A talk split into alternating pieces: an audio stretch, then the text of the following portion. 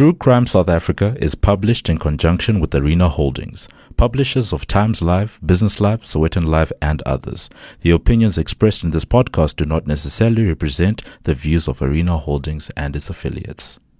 A few weeks ago, a Milnerton resident was walking on the beach, not far from where I live, when he came across an aardvark. Yes, an aardvark on the beach. Sadly, the animal was deceased, and its presence, in what is most certainly nowhere near its natural habitat, caused quite a stir. Then, a few days later, a porcupine washed up on the beach a few kilometers away. So what do aardvarks and porcupines have to do with true crime, you may ask? Well, quite a lot as it turns out. This is True Crime South Africa. I'm Nicole Engelbrecht, and you're listening to episode 107 The Elephant in the Room.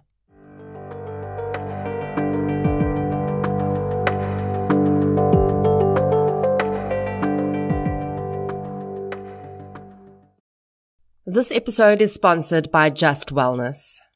Okay, you're gonna hate me for this because I know it feels like summer has just arrived but we do have to acknowledge that winter and flu season is not that far away. And really, there's no better time to start boosting your body to fight off those nasty bugs than right now when you're feeling amazing. Plus, we all know flu likes to sneak up on us in the last few months of summer when no one's expecting it. Just Wellness's various olive leaf blend tinctures are just the thing to stave off and help you deal with the symptoms of winter bugs and COVID-19, which is bound to continue to rear its head occasionally this year. A study published in April 2022 identified olive leaf's antiviral, antithrombotic, and anti-inflammatory properties as a viable candidate drug or supplement to control COVID-19 infection and has been recommended for clinical investigation. All of Just Wellness's tinctures are based on olive leaf and the blends, including moringa and pelargonium, only provide added benefits for arming your body for the winter season.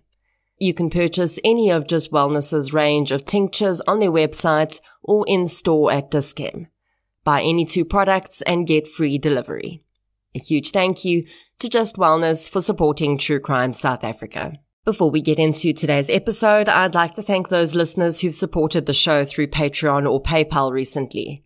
A huge thank you goes out to Monique Mola, Vimbayanashe Kandeka, and Fiona Sparapano for your support on Patreon, as well as Tabang Mohale for your support on PayPal.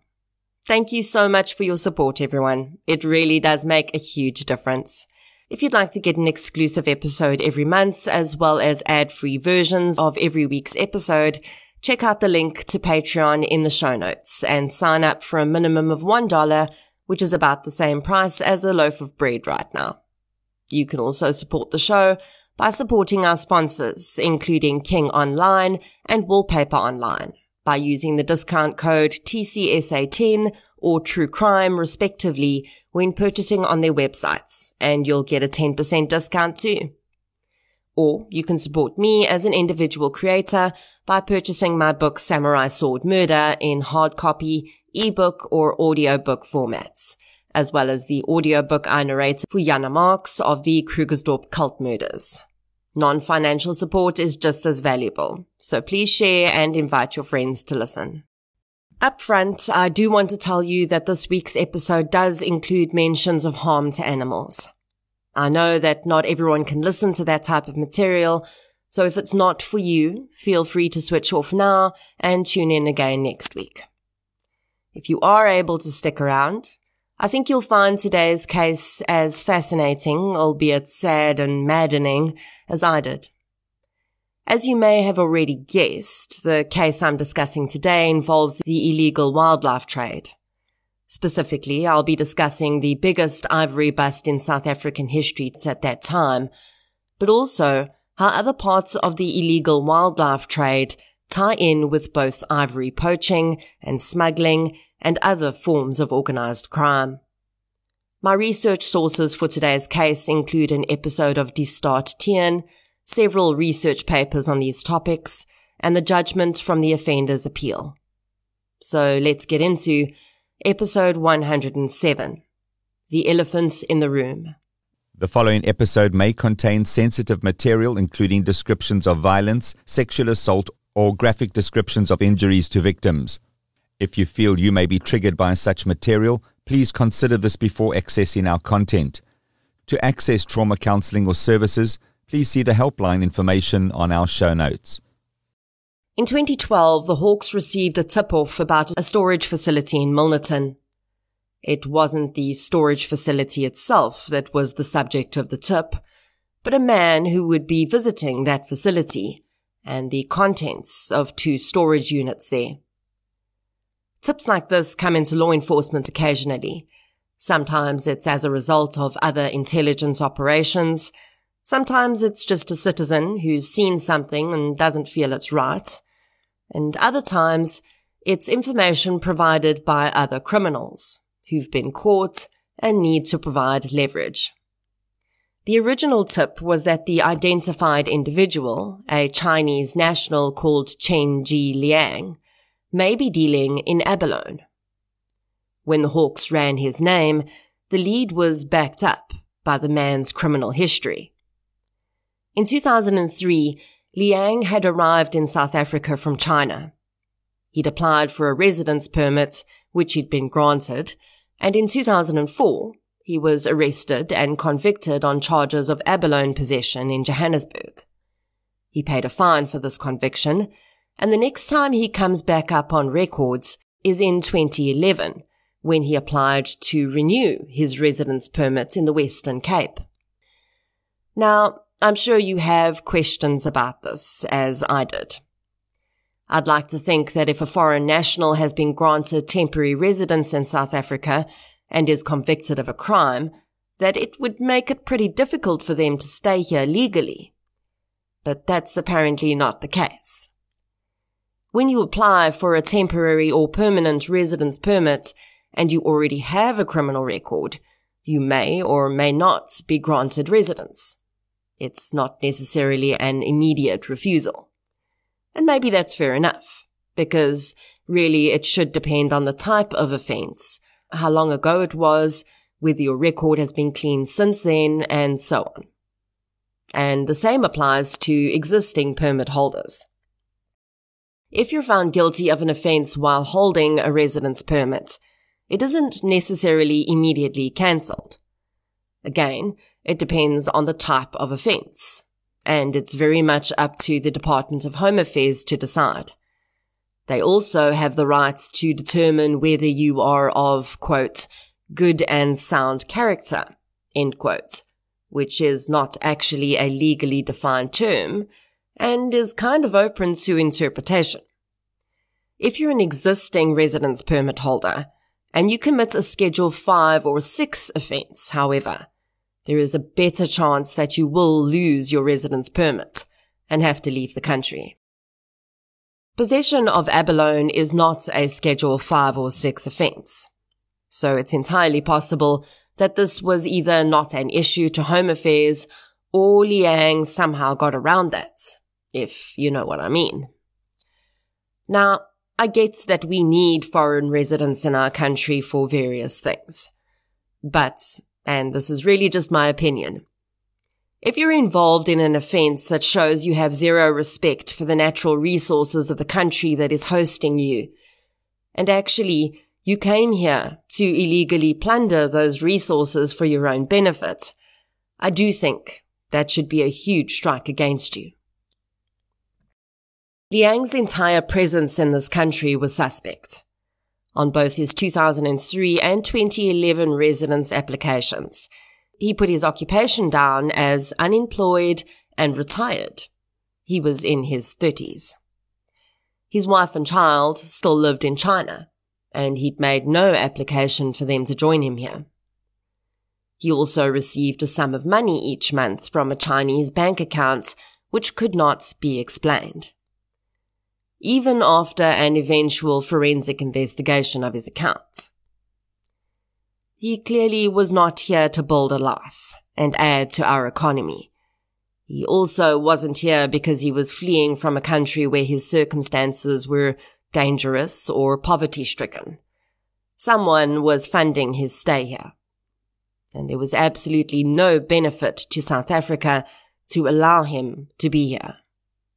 But he was.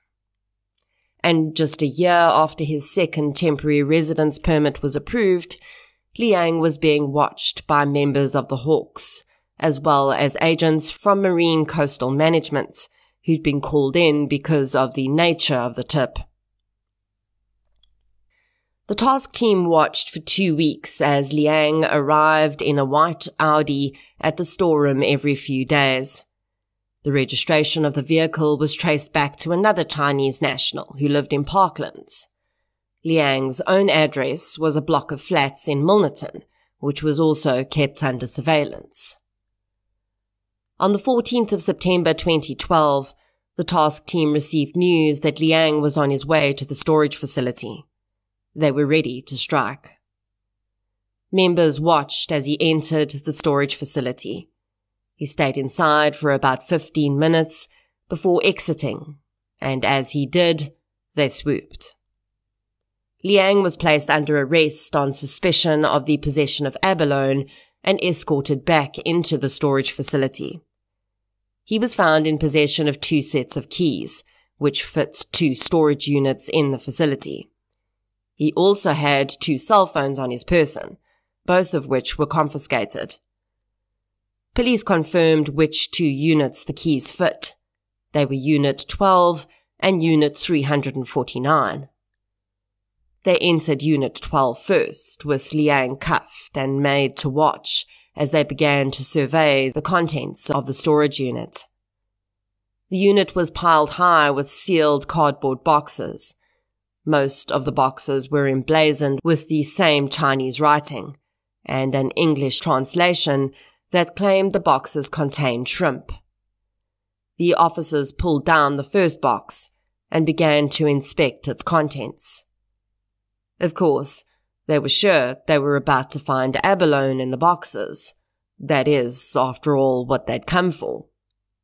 But when they opened the first box, abalone was not what they found. Instead, as box after box was opened, laid bare on the floor of the storage unit, the gloved hands of the officers pulled out not stolen treasures from the sea, but rather the unmistakable glistening white of elephant's ivory. As box after box revealed the same contents, either whole elephant tusks, cut pieces, or already manufactured trinkets such as chopsticks or bangles, the officers realized that the nature of their operation had just become slightly different. The Marine Coastal Management agents who'd been there to witness the recovery of what they believed would be abalone had to stand down, and officials from Cape Nature had to move in instead. Over the next few hours, an enormous stash of ivory was revealed between both the storage units. The packaging in both units was identical. By the time the stashes from both units had been fully assessed, Officials realized they had the largest haul of illegal ivory to date in front of them. 985 kilograms. Its value? 21 million rand. When police spoke with the owners and admin staff at the storage facility, they confirmed that Liang was the only person they'd ever seen accessing the two units. But interestingly, the units weren't registered in his name. One unit had been leased by a Mr. Wu, who upon inquiry had seemingly coincidentally, or perhaps not so coincidentally, left South Africa for China the day before the raid on the storage facility. The other unit had been leased by a Mr. Liu, who could not be traced. After the two storerooms were fully searched and all evidence recorded, the team proceeded to the flat in Milnerton where Liang was living. There they found something else entirely. it seemed that the abalone tip hadn't been completely off base, because in Liang's flat, police found a stash of dried abalone and equipment related to the drying process. The dried abalone was packaged in the same boxes and bags as the ivory, and forensic investigators would find Liang's fingerprints on both the ivory packaging and the abalone packaging. This twist in the case meant that the Marine Coastal Management agents who'd stood down when the ivory was discovered and were replaced by the Cape Nature officials now had to come back onto the case and join both the Hawks and Cape Nature to properly manage each element of the crime. 1,138 dried abalone were found in Liang's home, which had an estimated value of 230,000 rand. This was added to his charge sheet, and Liang was detained. From the beginning, it was very clear that although Liang was just one cog in the wheel that was driving the crimes involving the ivory and abalone, he seemed to be quite an important player. Organizations who research the structures of criminal syndicates involved in organized crime, including wildlife crimes, have determined that for the most part, these syndicates aren't necessarily specializing. The same syndicate may be involved in more than one type of organized crime, including drug smuggling and human trafficking. And then in addition, they will also involve themselves in wildlife crimes of this nature. It's sort of like a group of companies that diversifies out into different industries. The money flow is all often going back to the same person or people but the spider web spreads out into all different arenas. And on each thread of the web is a different person in a different country, managing the particular type of crime that they're in charge of. Most often when individuals are arrested, it will be the lower level guys, the ones doing the poaching, for instance. But once Liang was behind bars, it became clear that he was not a lower level individual. Almost as soon as the prison door clanged shut behind him, Liang was making a push for bail. He suddenly had a high profile paid for lawyer, and the man was insistent that bail needed to be granted. He also said that they would pay whatever they needed to in order to get that bail granted. Of course, Liang was a significant flight risk. There was nothing connecting him to South Africa, and there was absolutely no guarantee that he would not flee the second he was released. Despite intense pressure from Liang's lawyer and whoever clearly desperately wanted to get the man out of jail, he was denied bail. And then he was denied again when he appealed that decision. Liang denied any knowledge of the contents of the storerooms and his flat. He insisted that he'd been set up. At this point, though, he had no idea that police had found his fingerprints on the packaging. Not just on the outside of the boxes, but also on the inside. And there was more evidence of his involvement. When the two cell phones that had been found in Liang's possession were analyzed, Police found photographs taken by him on the day before his arrest. The photographs were of whole elephant tusks. Some still had blood and tissue attached to them. Many had markings on them made by hand, numbers and letters, which clearly meant something to the person who'd written them on the tusks. Cape Nature officials analyzed the photographs. They determined that the photograph showed the tusks of at least nine elephants. Then, together with the SAPS forensic analysts, they compared that photograph to the cut up pieces of ivory found in the storeroom, and they were able to match those up to the whole pieces of ivory in the photograph on Liang's phone. He'd clearly received those whole tusks on the day before he was arrested worked them down into chunks and more manageable pieces, and then he'd gone to, the storeroom on the day he was arrested and dropped them off. Despite his early denials that he had absolutely no knowledge of the crimes he was accused of, When Liang's attorney heard that the prosecution had this evidence, he changed his tune. He then said that he had worked with the poached material, but he'd only been doing so as he was directed by his bosses. And no, he wasn't willing to say who his employers were, and he claimed to only know them by pseudonyms.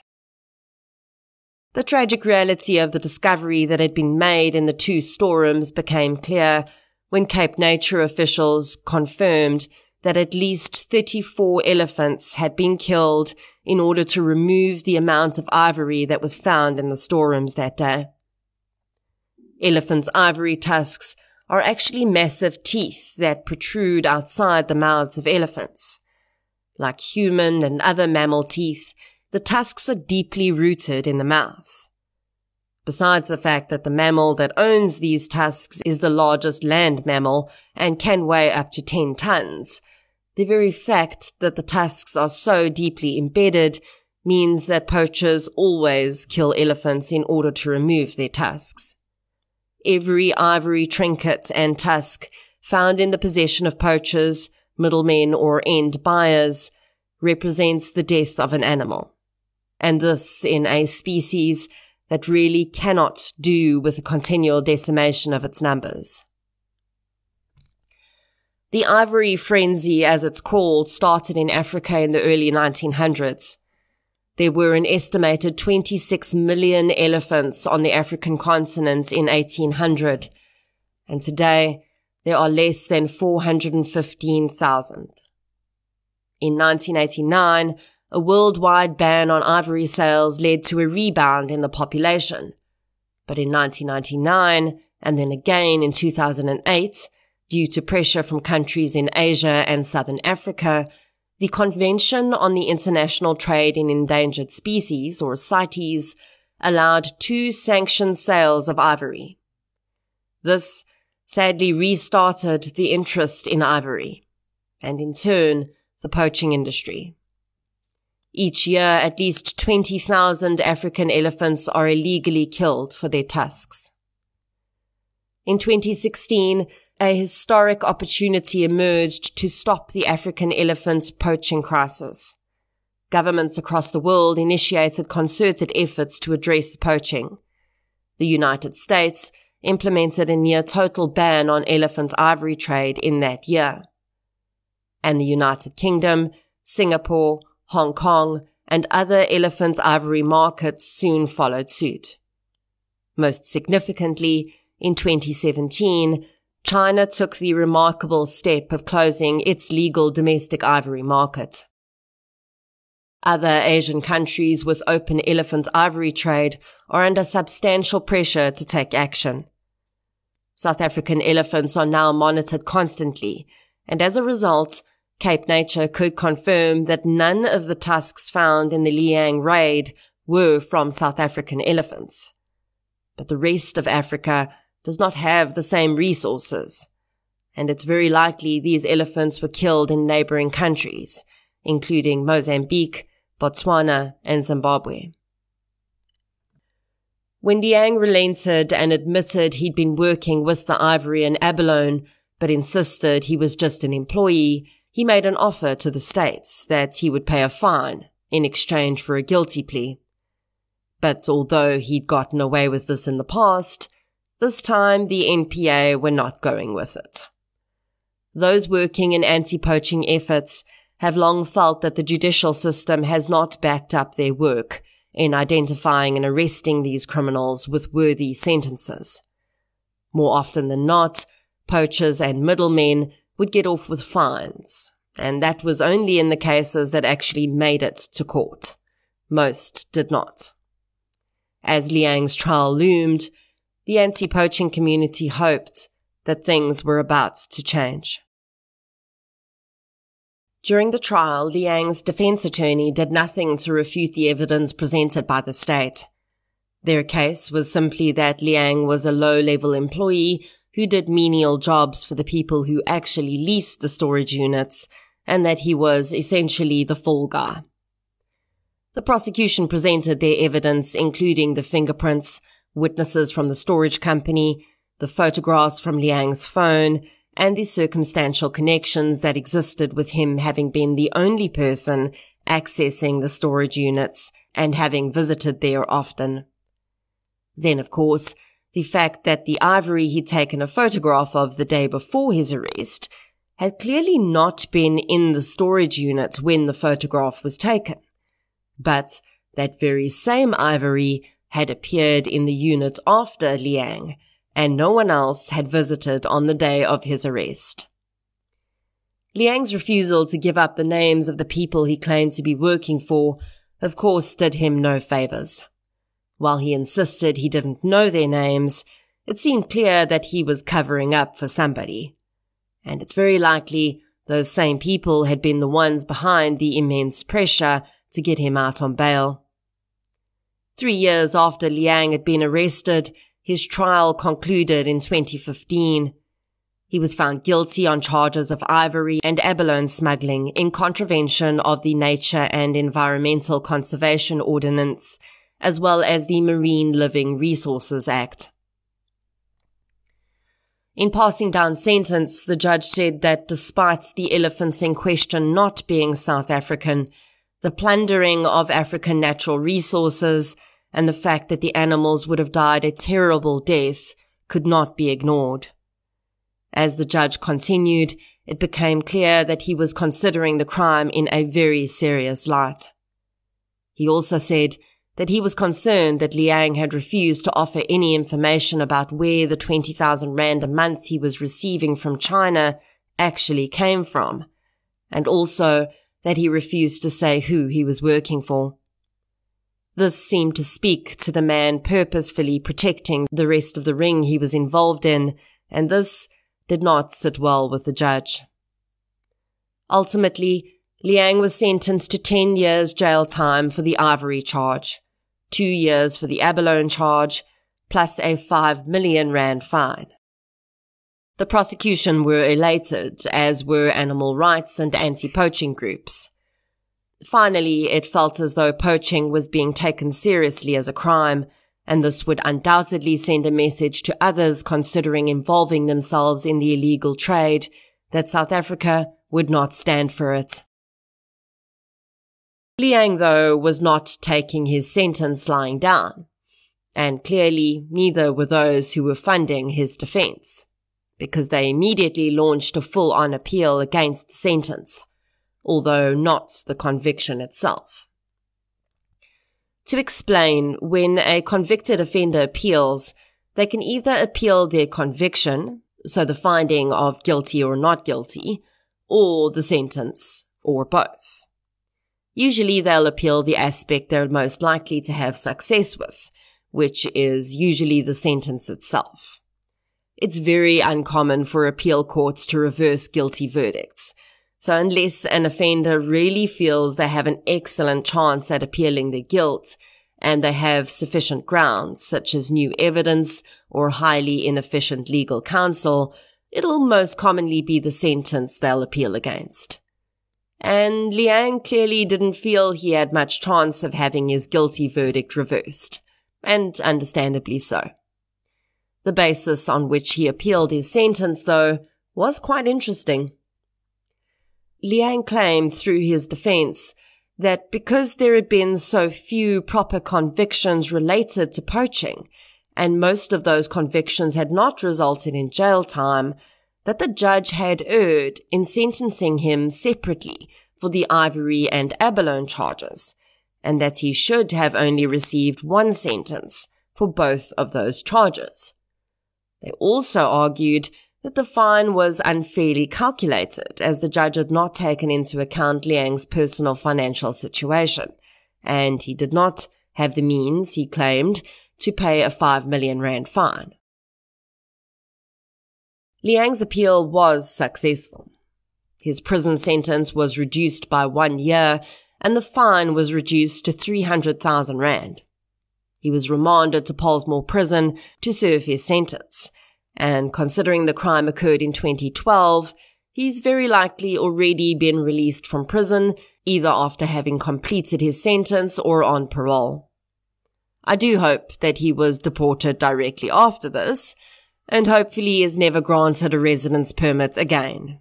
But I also don't know that for sure. The prosecution team was understandably very proud of this conviction, and it did seem to send a message, because in the years after Liang's trial, instances of ivory smuggling did decrease.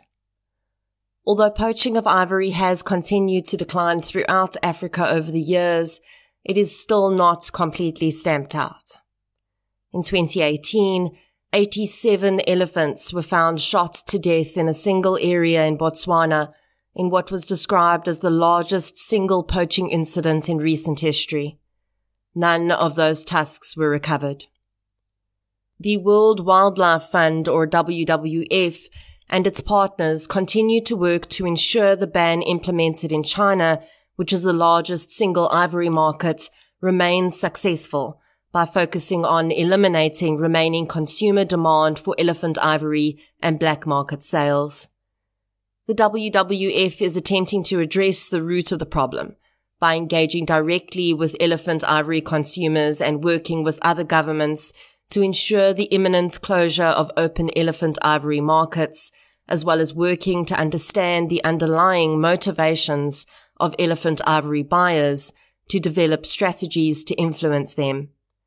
The goal is to create a new social norm that buying illegal elephant ivory products is socially unacceptable. And I think that this is a pretty smart move because this is really where the root of the problem comes from. And the same goes for many forms of wildlife crime. Rhino horn poaching remains a huge issue in South Africa and the continent. Rhino horn also goes to many Asian markets where, for the most part, it's used in traditional medicines. This is also true for many other animal body parts and organ harvesting. And while changing a desire for ornamental value is one thing, changing deeply ingrained beliefs about traditional medicine is quite another. In traditional Chinese medicine, the rhino horn, which is shaved or ground into a powder and dissolved in boiling water, is used to treat fever, rheumatism, gouts, and other disorders. According to the 16th century Chinese pharmacist Li Shi Chen, the horn also cured snake bites, hallucinations, typhoid, headaches, carbuncles, vomiting, food poisoning, and devil possession. Interestingly, most sources I looked at dispel the idea that it's used as an aphrodisiac.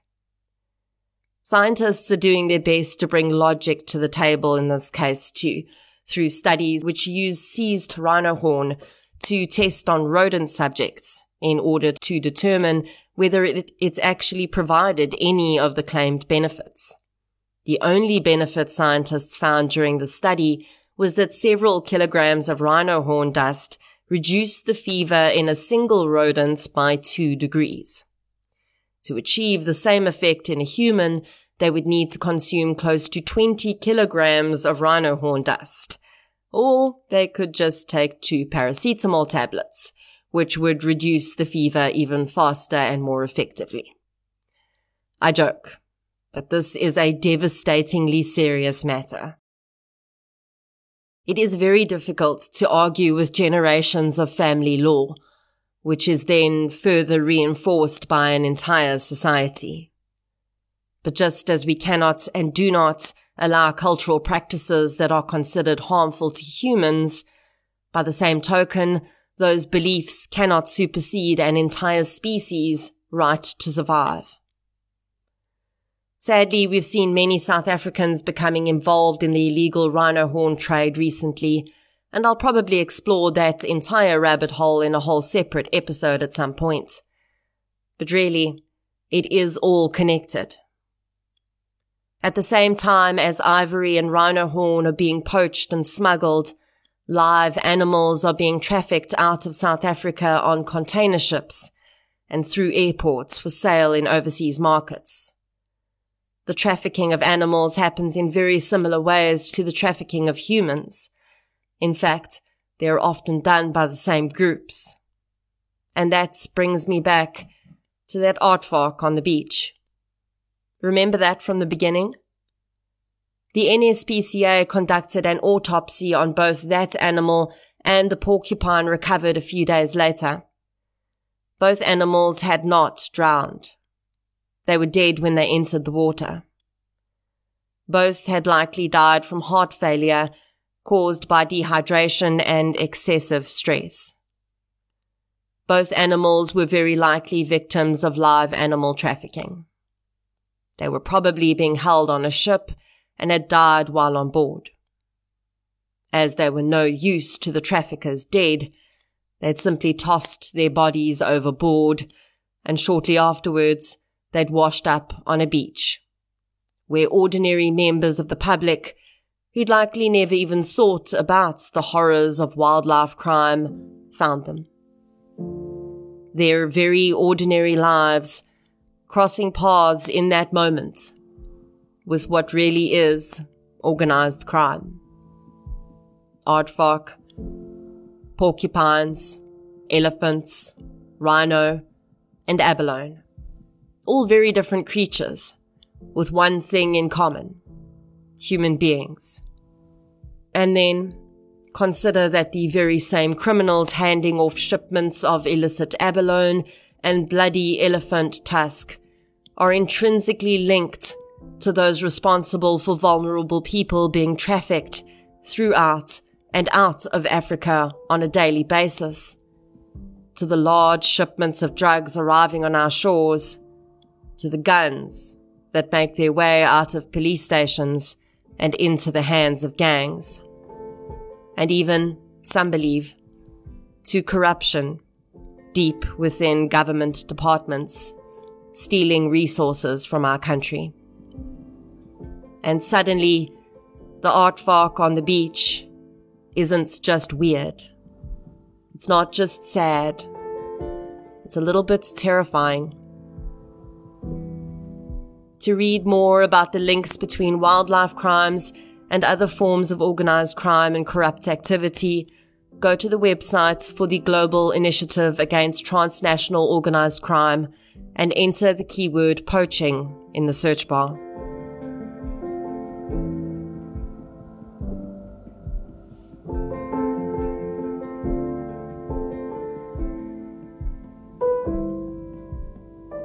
Thank you for listening to episode 107, The Elephant in the Room. If you'd like to hear more victim focused true crime content, Please subscribe to True Crime South Africa on Spotify or the platform you're using to listen right now. If you're looking for something still related to real life stories, but often with a more positive slant, you can check out my new podcast series, I Lived Through This. You can follow both podcasts on social media. We're on Facebook, Twitter, and Instagram. I'll be back next week with another episode. Until then, thank you for your support, and I'll chat to you soon.